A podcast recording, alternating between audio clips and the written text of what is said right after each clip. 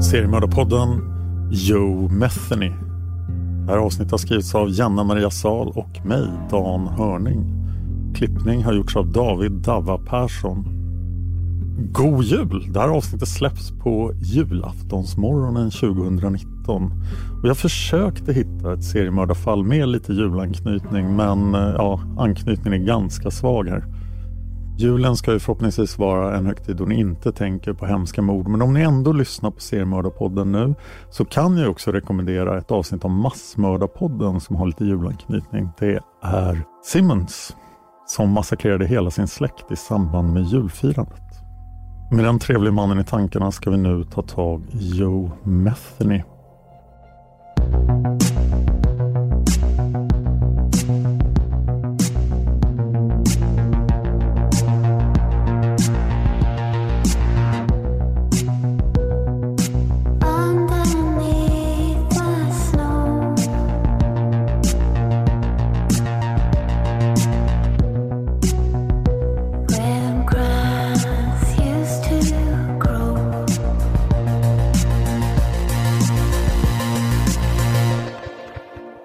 Många av er har säkert sett bilden på Joe Metheny där han ser fullständigt galen och jättestor ut. Och Det finns många myter om det här fallet som vi ska ta upp. Jag kommer att posta den på Instagram och Facebook också så ni kan se den där. Joseph Metheny föddes den 2 mars 1955 i Baltimore. Baltimore ligger i delstaten Maryland i USA. Baltimore är den största staden i Maryland. Den har 620 961 invånare 2010 och liknar Göteborg i storlek. Faktum är att mängden människor i Baltimore har gått ner stadigt sedan 50-talet. 1955 bodde runt 940 000 i Baltimore. Staden har alltså krympt med en tredjedel.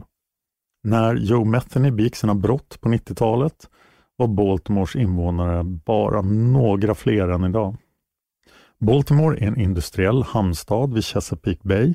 Baltimore är en del av rostbältet och beroende av den traditionella stålindustrin som inte har gått jättebra de senaste decennierna. Storstadsområdet runt Baltimore mår inte alls bra idag och mådde ungefär likadant på 90-talet. 2015 var medellivslängden i Baltimore bara 74 till 75 år jämfört med det amerikanska genomsnittet på 78 till 80 år.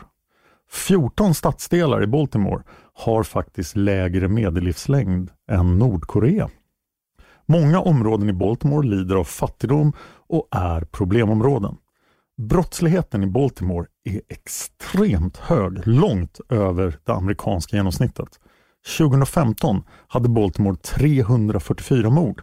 Det innebär att det var över 52 mord per 100 000 invånare. Det är vansinnigt högt.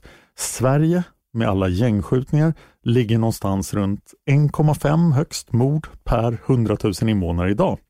Det är alltså 35 gånger fler mord i Baltimore än i Sverige. 2015 var det bara St. Louis i USA som var värre. Inte ens Detroit, där folk flyttar ifrån sina villor och inte kan sälja dem för en dollar i vissa fall, har en högre andel mord än Baltimore.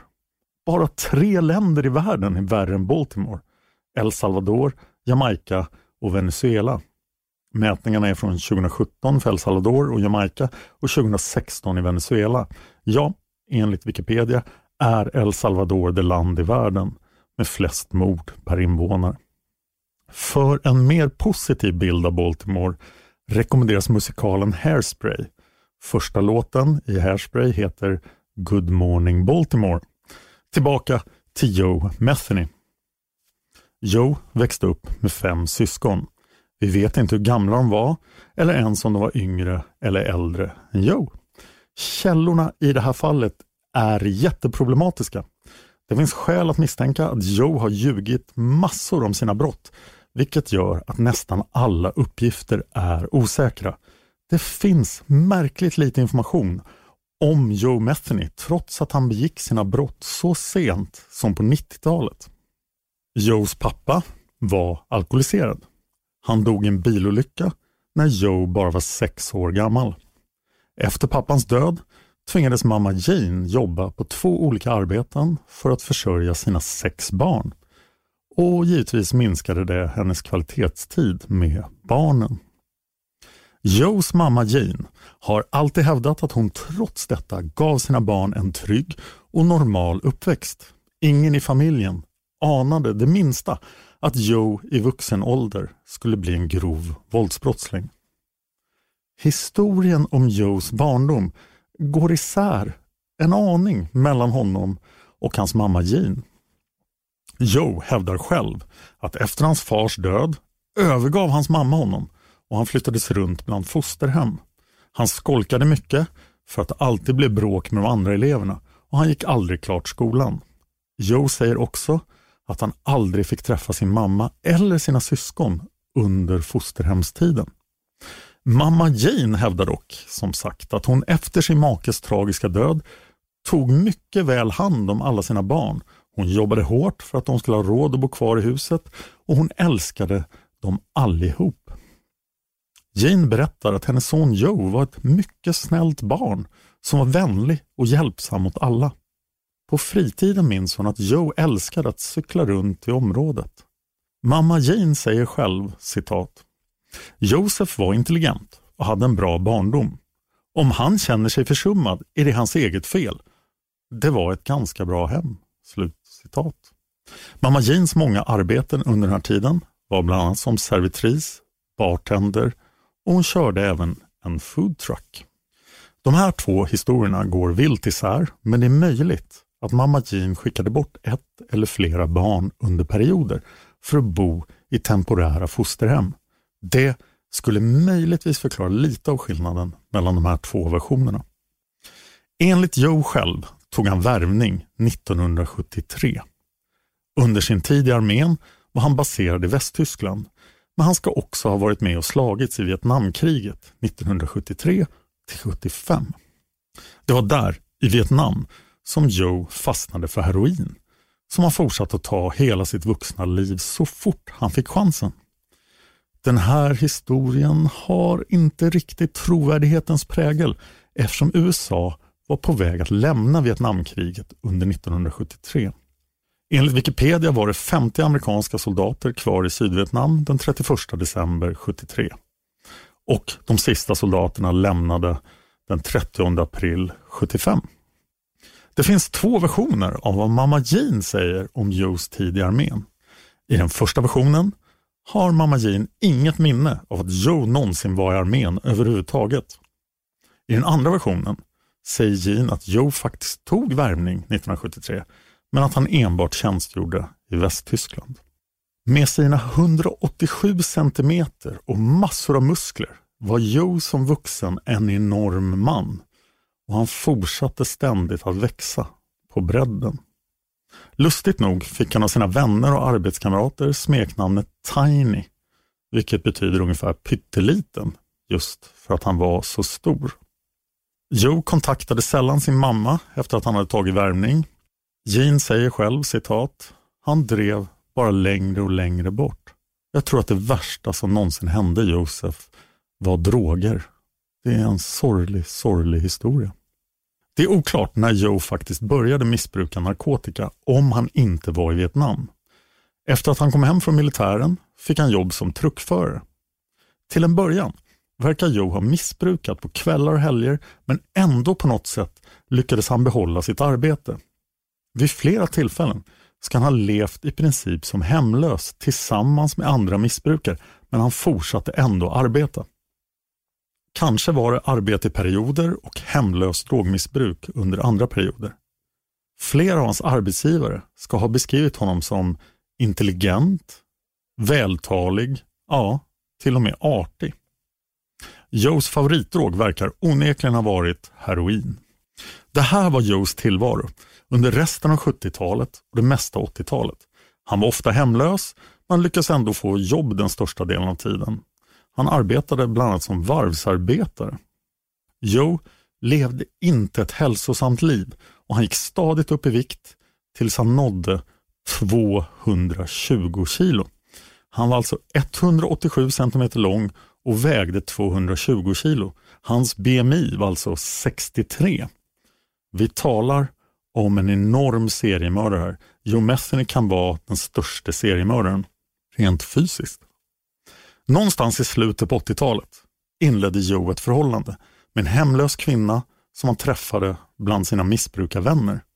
Och hon blev Joes största kärlek. Han bestämde sig för att skärpa sig och hjälpa henne att skärpa sig. De gifte sig och fick en son, troligtvis 1989. Båda var fortfarande beroende av heroin, men Joe lyckades skaffa en liten husvagn där den lilla familjen kunde bo. Han hade fortfarande kvar den här specialförmågan att behålla sitt arbete eller åtminstone få ett nytt arbete trots sitt heroinmissbruk.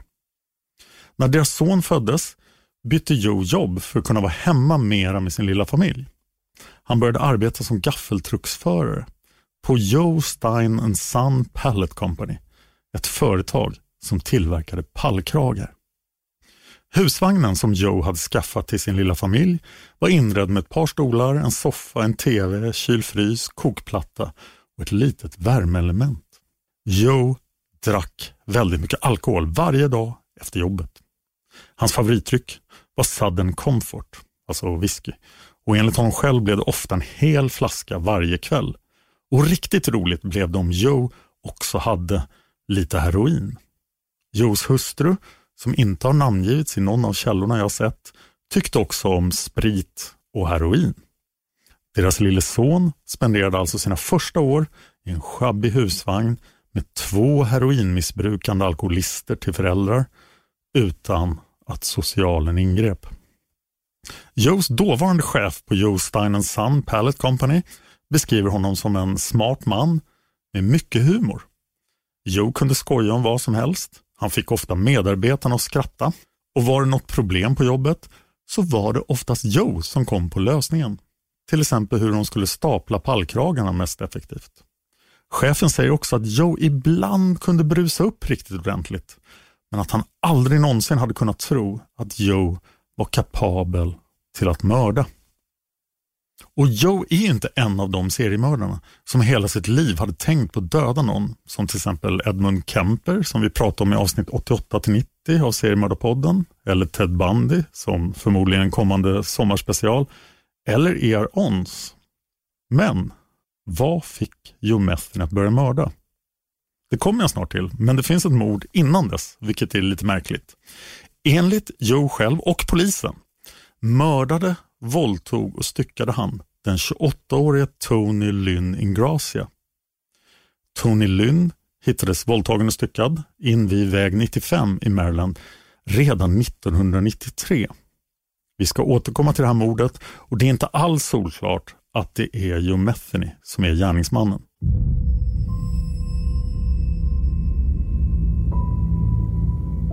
Joe har själv sagt också att han aldrig hade tänkt på att mörda någon innan juli 1994.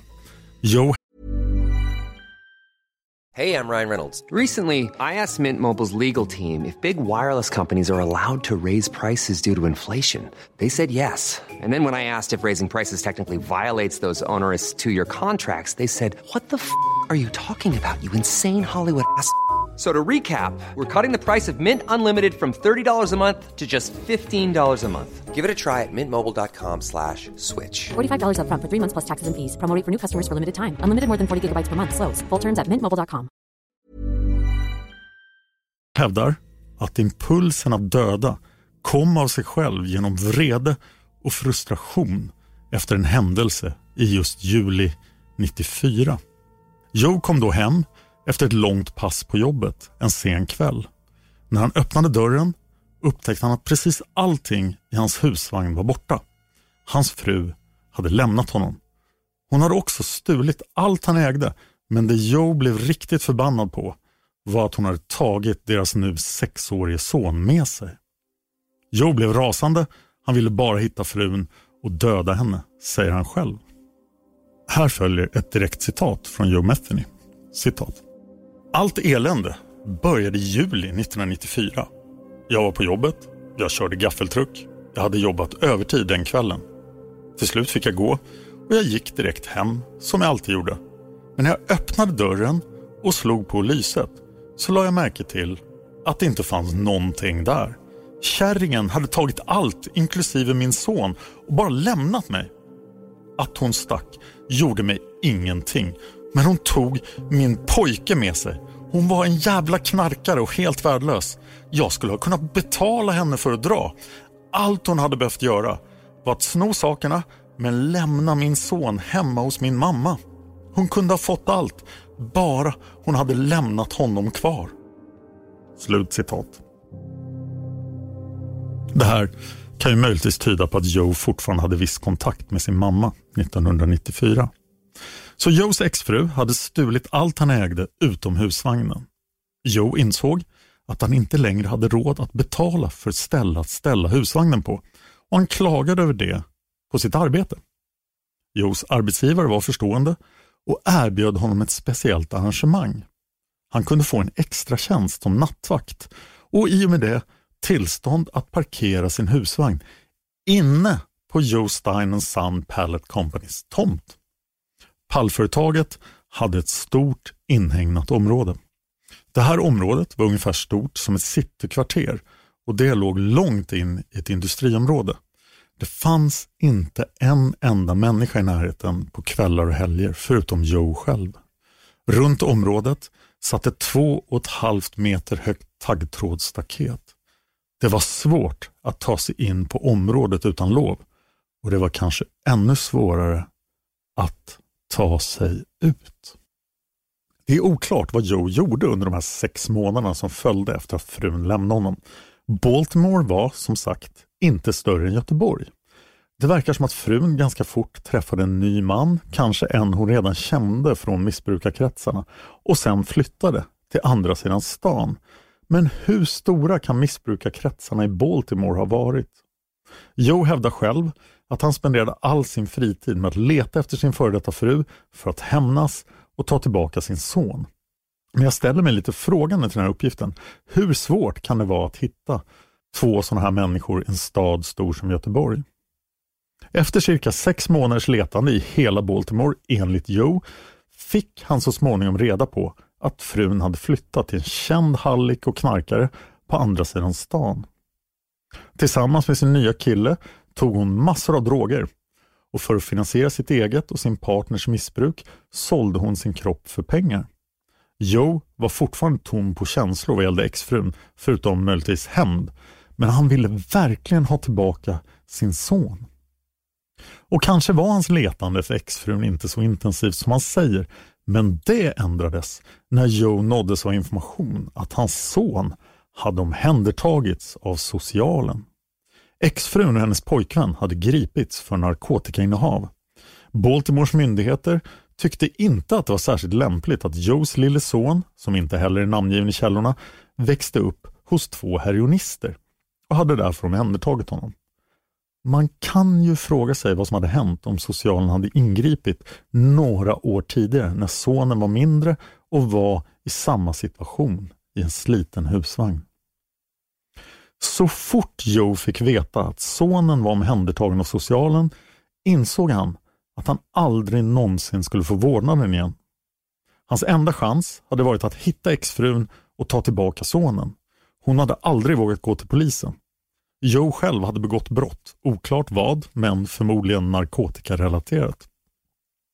Han skulle aldrig få vårdnaden efter att socialen hade börjat utreda pojkens hemförhållanden. Joe satt nu ensam och drack i sin husvagn. Med en flaska Southern Comfort i handen insåg han att hans liv skulle förbli ensamt. Visst, han hade fortfarande vänner som han träffade på helgerna för att fester med mycket droger. Och han kunde ju alltid gå till någon av de många prostituerade han kände. Men han skulle aldrig få tillbaka sin älskade pojke. Det fanns bara en sak som Joe tänkte på nu och det var hämnd. Allt Joe behövde göra för att hämnas var att lokalisera sin exfru. Han fortsatte fråga runt i missbrukarkretsar och där fick han till slut ett tips att exfrun och hennes nya kille ofta sågs till under en bro som gick över floden Patapsco. Den här bron kallas Hanover Street Bridge, men dess officiella namn är Vietnam Veterans Memorial Bridge. Området under bron var ett känt tillhåll för missbrukare, men det verkar ha varit långt från där Joe bodde. Ironiskt nog var många missbrukare som höll till i tältstaden under bron just Vietnamveteraner. Och det fanns en hel tältstad under bron under delar av 90-talet. Det här är en stor bro. Den är 989 meter lång och den har fem filer för biltrafik plus en gång och cykeldel. 2016 är den i väldigt dåligt skick men tältstaden har försvunnit idag eftersom ett nytt kasino har byggts vid bron. Enligt uppgiften Joe fick skulle det vara någon form av drogfest under bron på en given tidpunkt och då förväntades exfrun och hennes nya kille närvara. Joe blev fullständigt rasande. Det här var hans chans till hämnd. Joe stormar ut ur sin husvagn och grabbar tag i sin vedyxa från huggkubben och beger sig till Vietnam Veterans Memorial Bridge. Enligt andra uppgifter är yxan en yxa som Joe hittade under bron. När Joe kommer fram till platsen går han under bron och letar. Men han hittar inte sin exfru eller hennes nya kille. Det enda han hittar är två hemlösa män som är höga på heroin och som ligger på en stinkande gammal madrass. De här två männen är missbrukarna Randy Pike och Randall Brewer. Joe är jättestor, arg och beväpnad med en yxa. Randy och Randall blir förstås livrädda. Joe kräver att de ska tala om var hans exfru är någonstans. Randy och Randall hävdar att de inte vet. Det kommer dock fram att de känner Joes exfru, eller åtminstone är ytligt bekanta med henne. Randy och Randall säger att hon var där för ett tag sedan, men att hon sen hade lämnat platsen tillsammans med sin pojkvän. Joe ser rött. Han lyckas på något sätt sluta sig till att både Randy och Randall har knarkat tillsammans med hans exfru för att sen båda ha idkat sexuellt umgänge med henne. Han fylls av ilska, besvikelse och frustration över att exfrun och hennes nya kille inte är där under bron. Uppgiften han fick sa ju att de skulle vara där. Han har letat så länge och nu är han så nära och här ligger de där fåniga alkisarna som har haft sex med hans fru. Jo, höjer yxan och börjar besinningslöst hugga både Randy och Randall. Gång på gång svingar den enorme Joe yxan mot dem och där under bron blir både Randall Brewer och Randy Pike berövade livet. När Joe inser vad han har gjort fortsätter han ändå att stycka både Randall och Randy. Han verkar ha någon slags förvirrad tanke om att dölja sitt brott men så kommer han ihåg exfrun och hennes pojkvän. Han slänger yxan och gömmer halvhjärtat de styckade kropparna på den stinkande madrassen där de låg när han först dök upp. Joe ger sig av för att leta efter sin exfru och hennes nya kille. Och nu händer kanske konstigast i hela fallet. Bisarrt nog kommer en man vid namn Larry Amos förbi lite senare. Vi vet inte hur Larry reagerade när han hittade de två styckade kropparna. Det är till och med möjligt att han inte såg dem ifall Joe hade täckt över dem. Men vi vet att Larry Amos tog med sig mordvapnet. Larry snodde yxan och den 2 augusti 1995 använde Larry Amos samma yxa för att slå ihjäl en annan hemlös man vid namn Everett Double. Vi ska återkomma till Larry Amos och hans mord med Joes yxa. Vad som hände efter att Joe Metheny hade slagit ihjäl Randall och Randy inte helt klarlagt. Vår huvudsakliga källa är Joe själv. Och av hans berättelse kan man härleda följande. Senare samma kväll lurar Joe ner en prostituerad kvinna under samma bro men på andra sidan floden. Han lockar henne med att hon ska få droger i utbyte mot sex. Men han vill även att hon ska tala om för honom var hans exfru finns. Men inte heller den prostituerade kvinnan vet var exfrun och hennes pojkvän håller hus. Joe blir bara argare och argare. Ännu mer frustration väller upp inom honom. Han greppar tag runt kvinnans hals och slår henne upprepade gånger i ansiktet. Joe känner att han behöver få ut sin ilska och frustration på alla sätt han kan. Han börjar slita av kvinnan kläderna. plagg efter plagg samtidigt som han upprepade gånger slår henne. Han hör kvinnans skrik och böner om att han ska sluta, men han bryr sig inte. Kvinnan ligger blodig och avklädd framför honom på de kalla stenarna under bron. Joe våldtar den prostituerade kvinnan både vaginalt och analt innan han till slut stryper henne med sina bara händer. I förhör säger Joe lugnt och sansat citat. Hon försökte leka oskyldig och sa att hon inget visste.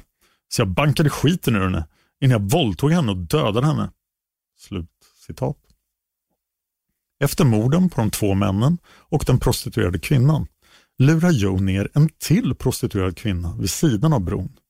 Men inte heller hon vet någonting om Joes fru och Joe gör då samma sak med henne som med den förra kvinnan. Han misshandlar, våldtar och dödar henne. Och här, efter sitt fjärde mord på samma dag, är Joe alltså en massmördare.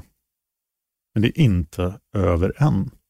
För mitt i den här misären står en afroamerikansk man och fiskar en liten bit bort och han råkar bli vittne till det här fjärde mordet. Joe inser att den här mannen har sett alldeles för mycket. Han hittar ett gammalt rostigt järnrör och rusar mot den fiskande mannen. Mannen kastar sitt spö och försöker fly. Men han snubblar, Joe hinner ikapp honom och slår honom ett tiotal gånger i huvudet med järnröret. Belåtet hör Joe hur mannens skalle spräcks. Den fiskande mannen blev Joes femte offer den här kvällen. Joe har sagt att han släpade de två kvinnorna samt fiskaren ner i floden och tyngde ner dem med stenar för att de inte skulle bli hittade. Han hade vid det här laget förmodligen helt glömt bort Randall och Randy på andra sidan floden eller så tyckte han att de var tillräckligt bra gömda. Joe måste ha lyckats gömma alla fem kropparna ganska väl för Baltimore-polisen fick inte ens reda på att något mord hade inträffat eller ens att någon kropp hade hittats. Massmordet under Memorial Bridge hade väckt någonting inom Joe. Han kände ett rus, en lyckokänsla över att han var så kapabel och så dådkraftig. Han hade makten och han ville mörda igen.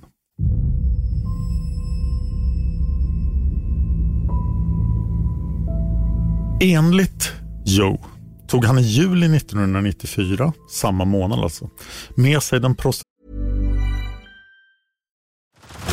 Head over to Hulu this March, where our new shows and movies will keep you streaming all month long. Catch the award winning movie Poor Things, starring Emma Stone, Mark Ruffalo, and Willem Dafoe. Check out the new documentary, Freaknik The Wildest Party Never Told, about the iconic Atlanta Street Party. And don't miss FX's Shogun, a reimagining of the epic tale starring Anna Sawai. So, what are you waiting for? Go stream something new on Hulu. Hey, I'm Ryan Reynolds. At Mint Mobile, we like to do the opposite of what Big Wireless does. They charge you a lot, we charge you a little. So naturally, when they announced they'd be raising their prices due to inflation, we decided to deflate our prices due to not hating you. That's right. We're cutting the price of Mint Unlimited from $30 a month to just $15 a month. Give it a try at mintmobile.com slash switch. $45 upfront for three months plus taxes and fees. Promo rate for new customers for limited time. Unlimited more than 40 gigabytes per month. Slows. Full terms at mintmobile.com. prostituerade Cathy äh, Ann magasiner till sin husvagn på industritomten för att köpa sex av henne och ta heroin ihop med henne. Det vi vet om stackars magasiner är att hon vid tillfället var 39 år gammal, 164 cm lång och vägde ungefär 55 kilo. Hon var brunett och hon saknade två framtänder. Hon var den här dagen klädd i ett par avklippta jeans, vita tennisskor, strumpor och en vit långärmad tröja. Hon hade även med sig sin handväska. Efter att de hade umgåtts ett tag ströp Joe magasiner och styckade henne. Enligt Joes egen uppgift skar han loss köttstycken från magasiner och sparade det här köttet i Tupperware-burkar i sin frys. Joe begravde resterna av magasiner på sitt jobb. Hennes tillhörigheter begravdes också där, men i en annan grop och det kommer att bli relevant senare. Men den 2 augusti 94 greps Larry Amos, mannen som hade stulit yxan, för mordet på den hemlösa Everett Dovell. Och Det kom även fram uppgifter till polisen om att fler hemlösa hade yxmördats. Exakt vem som lämnade de här uppgifterna till polisen är inte klarlagt, men polisen genomsökte då området under bron. Och där hittade de Randall och Randys styckade kroppar som hade legat där i minst en vecka. Utredningen kunde på något sätt visa att Larry Amos inte hade mördat Randall och Randy. Rykten bland missbrukare sa att Joe Metheny kunde ha någonting med saken att göra. De två prostituerade och fiskaren har aldrig hittats. En artikel från 2018 hävdar att 65 procent av alla mord i Baltimore förblir olösta. Det är oklart om det finns några försvinnanden i Baltimore som kan tänkas passa in på de här tre morden. Det har spekulerats i att Joe bara hittat på alla tre morden utöver Randall och Randy. Vi ska återkomma till det i slutet av avsnittet. Men det är också fullt möjligt att två prostituerade och en fattig afroamerikansk man kunde försvinna utan att någon saknade dem i Baltimore på den här tiden. Polisen grep Joe Metheny för morden på Randall och Randy. Joe satt inspärrad i nästan två år eller 18 månader som han uppger själv innan det blev rättegång för morden på Randall Brewer och Randy Piker. På rättegången kom det fram att det hade varit flera våldsamma konflikter mellan olika gäng av hemlösa. En alternativ gärningsman var alltså någon medlem i de här hemlösa gängen. Baltimore-polisen hade inte lyckats ta tillvara någon teknisk bevisning överhuvudtaget som kunde användas mot Joe. En jury avgjorde i juli 96 att det inte fanns tillräckligt mycket bevis för en fällande dom mot Joe. Joe Metheny har senare erkänt dubbelmordet men har aldrig fällts för det. Larry Amos ställdes även han inför rätta och han tog en plea deal för dråp. Han dömdes till åtta års fängelse men han släpptes efter ett år och nio månader. Så så mycket var ett människoliv värt i Baltimore på 90-talet.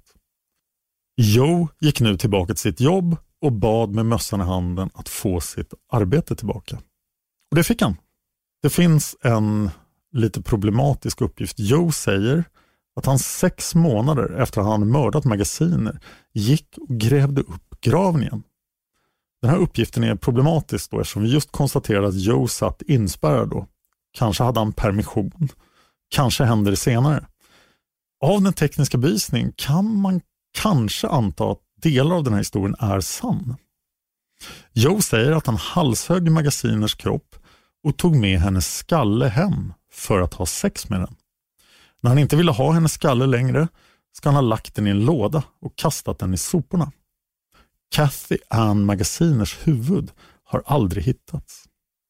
Någonstans innan november 1996 öppnade Joe en liten Open Pit Barbecue nere vid vägen nära hans hem och arbetsplats. Jag antar att det är ett litet stånd då, där han säljer burgare och mackor till förbipasserande. Joe säger att det här var ett ganska populärt ställe och det här var då ett extraarbete som Joe hade under helgerna. Joe serverade huvudsakligen rostbiffsburgare och skinkmackor. Joe malde köttet själv och enligt honom själv blandade han in Kathy Ann Magasiners kött. Han blandade det antingen med rostbiff eller med fläskfärs och sålde det sen som hamburgerkött eller skinkfärs.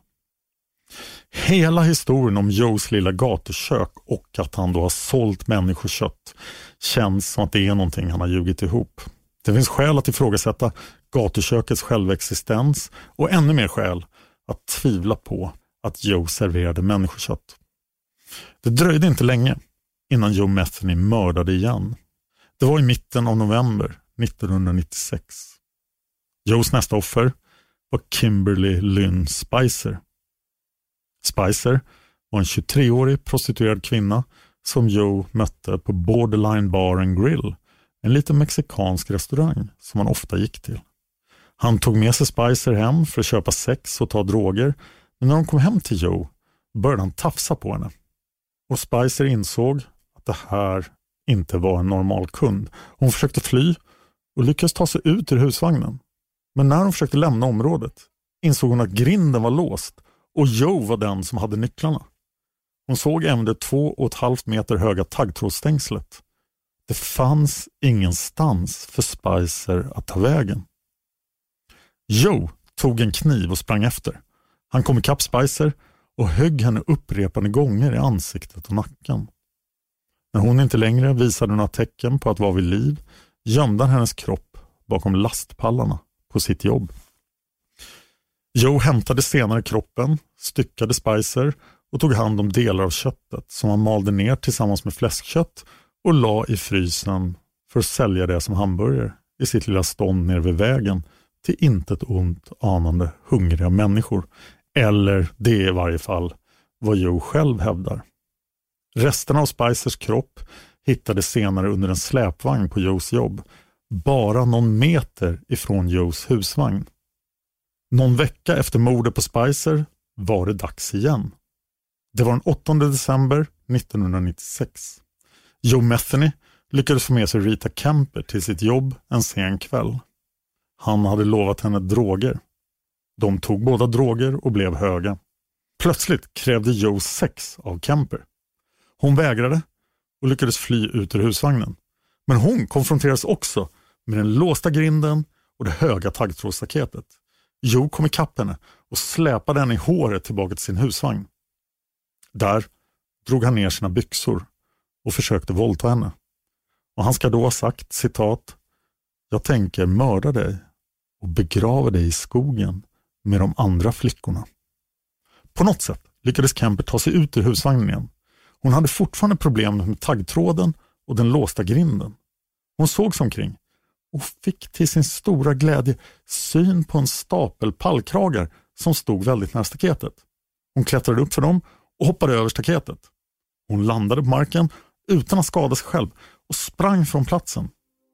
Här följer Joes berättelse om händelsen, så citat Joe Metheny.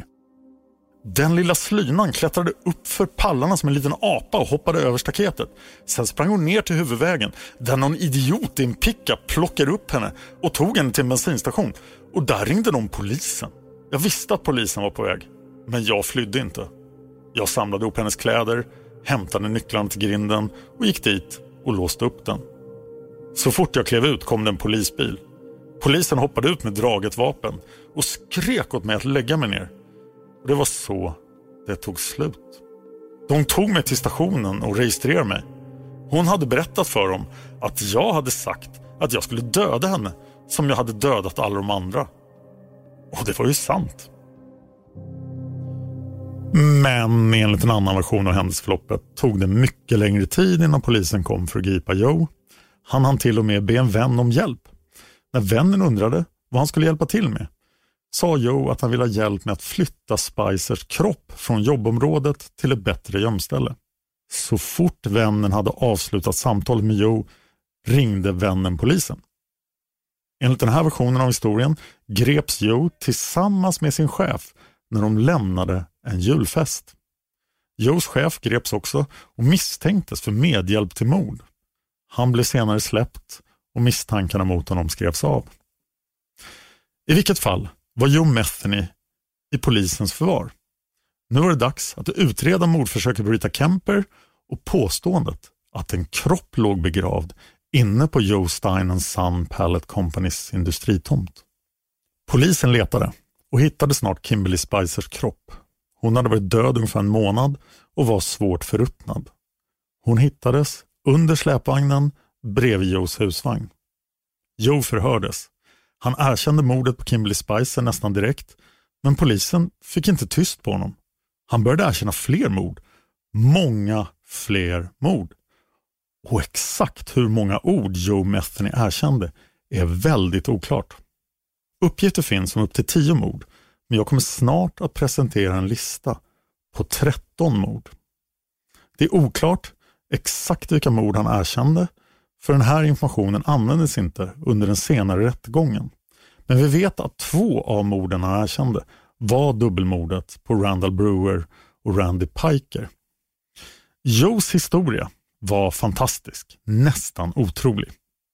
Vi vet inte om han började prata om kannibalism redan här. Men polisen trodde honom helt enkelt inte. Han hade uppenbarligen mördat Kimberly Spicer och försökt mörda Rita Kemper. Men polisen ställde sig frågan, fanns det verkligen fler offer Joe sa då att han kunde bevisa att han hade mördat någon mer. Joe fördes under stark poliseskort tillbaka till sin arbetsplats och hem. Där ledde han kriminalteknikerna till en grunda grav där han hade begravt Kathy Ann Magasiner. Det mesta av hennes skalle saknades men det fanns tänder kvar i underkäken och genom dem kunde hon identifieras av en tandläkare. Magasiner hade varit död i mer än två år. Bara skelett återstod av henne. Joe Metheny kunde inte visa några fler kroppar på sin arbetsplats. Förhören fortsatte på stationen.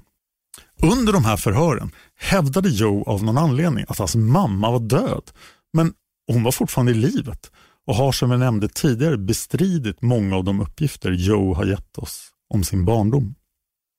Exakt vad Joe sa i förhören har vi inte kunnat ta reda på. Det förekom tre andra prostituerade som hade sålt sina kroppar ut med Washington Boulevard i Baltimore som Joe påstod sig ha mördat. Polisen hade en hel del att säga när de var klara.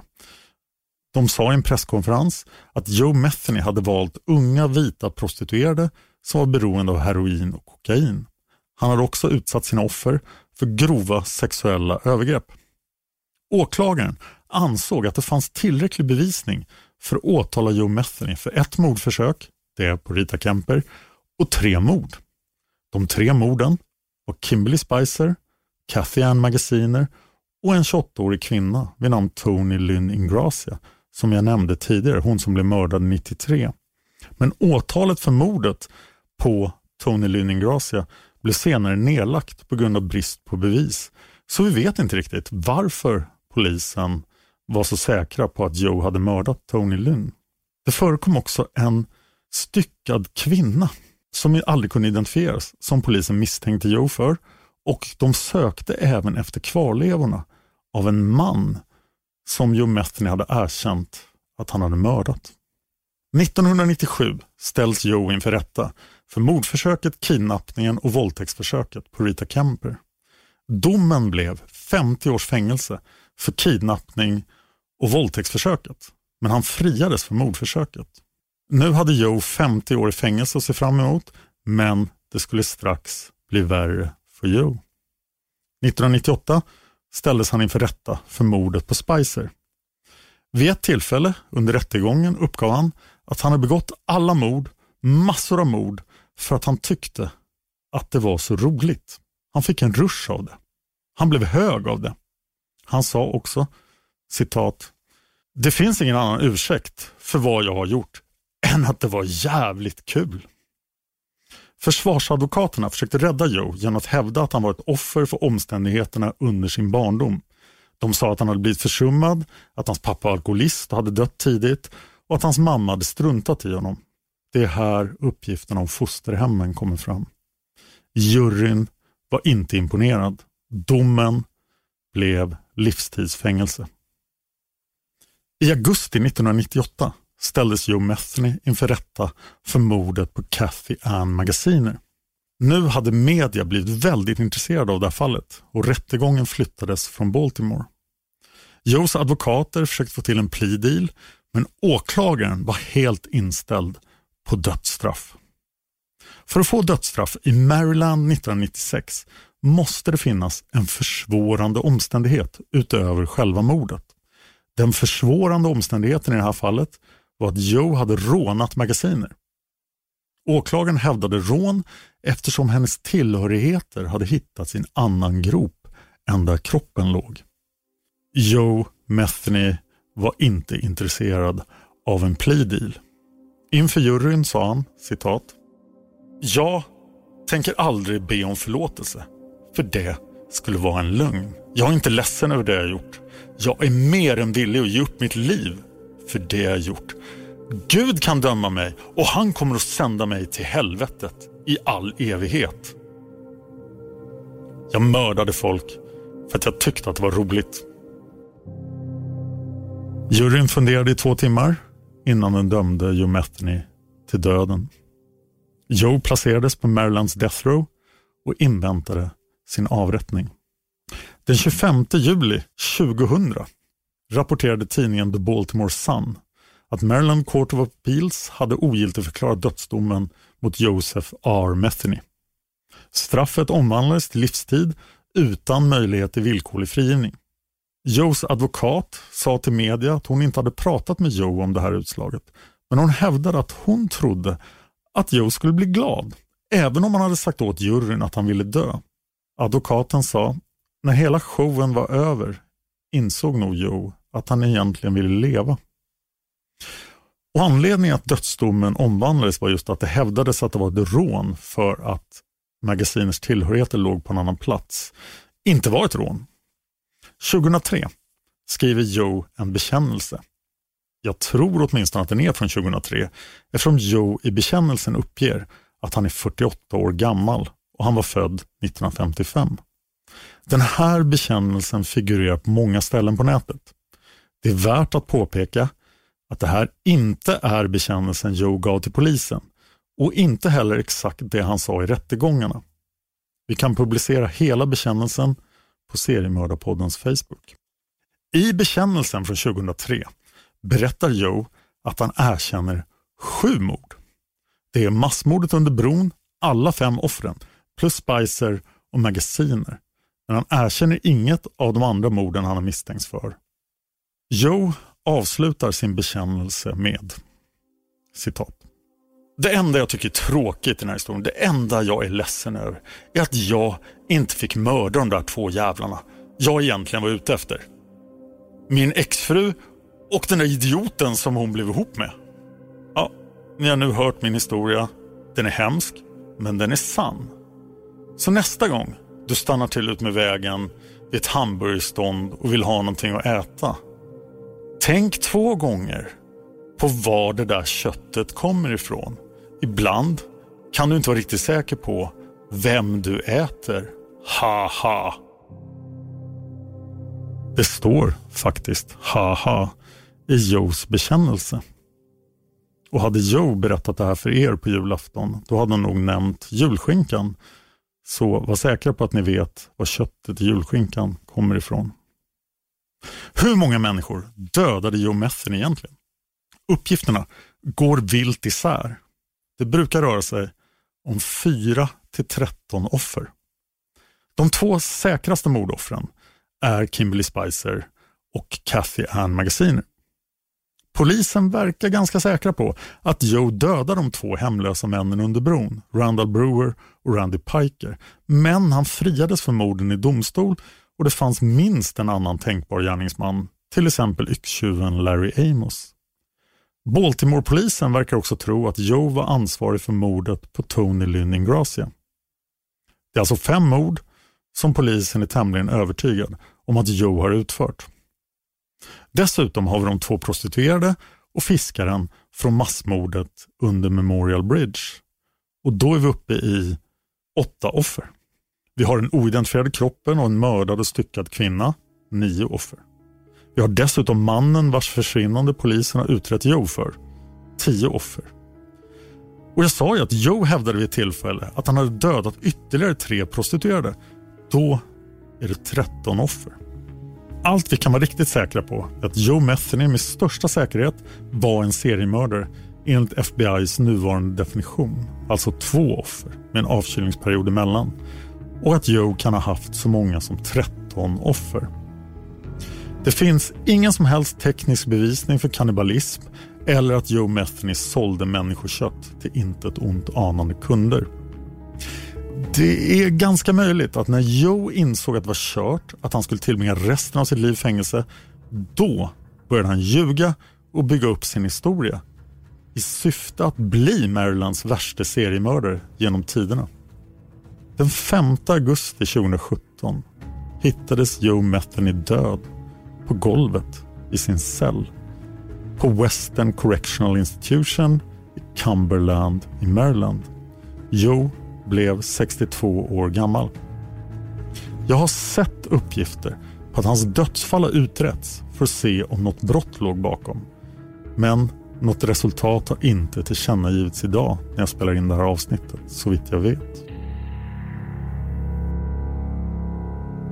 Seriemördarpodden finns på Facebook. gå gärna in där och prata om fallen med andra lyssnare och med mig och manusförfattarna.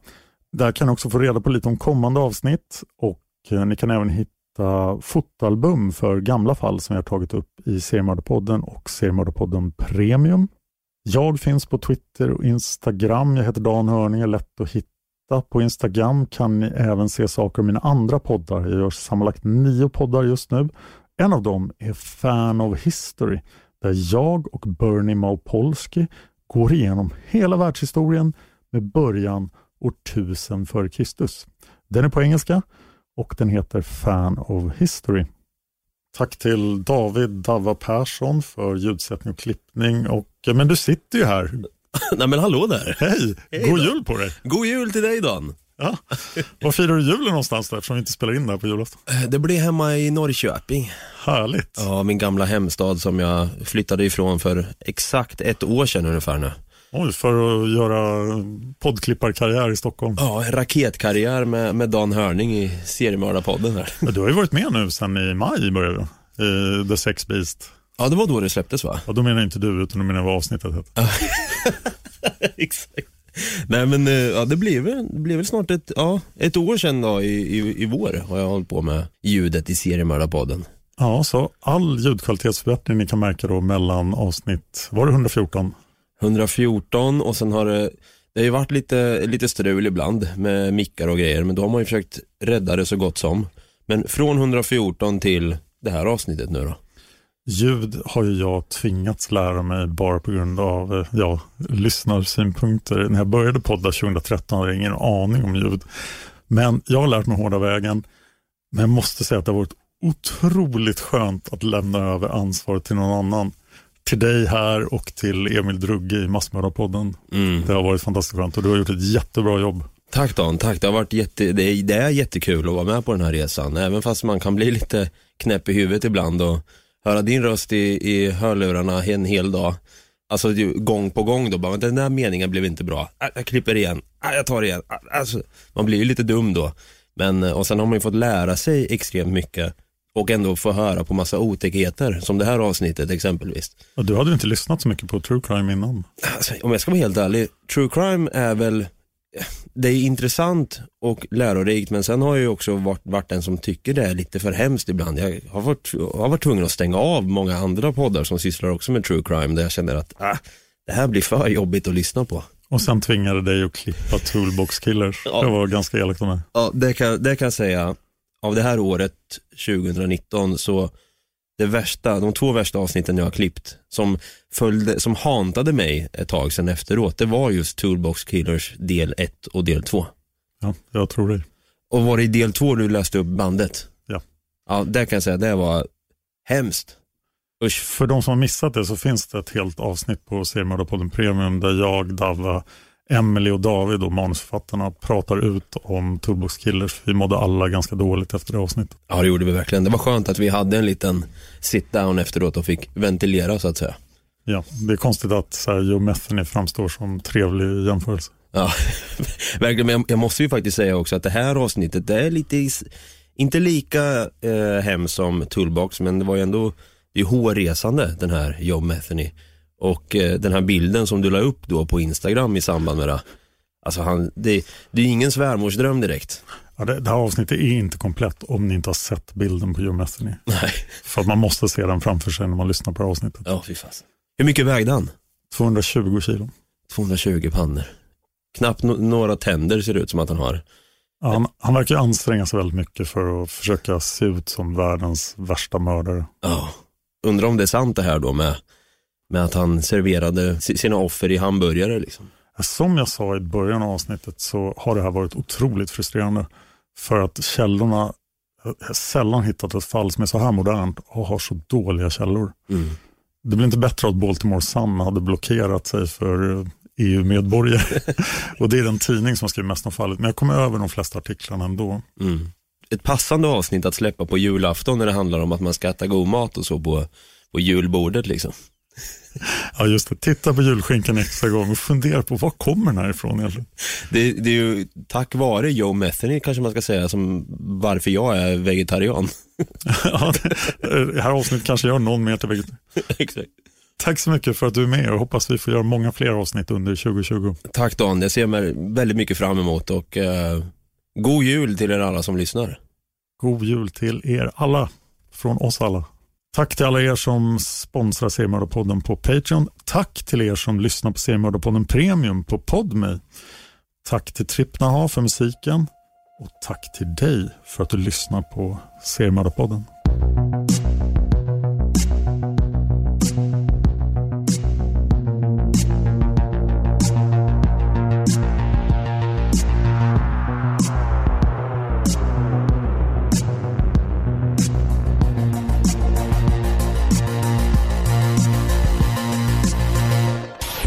Av I Like Radio.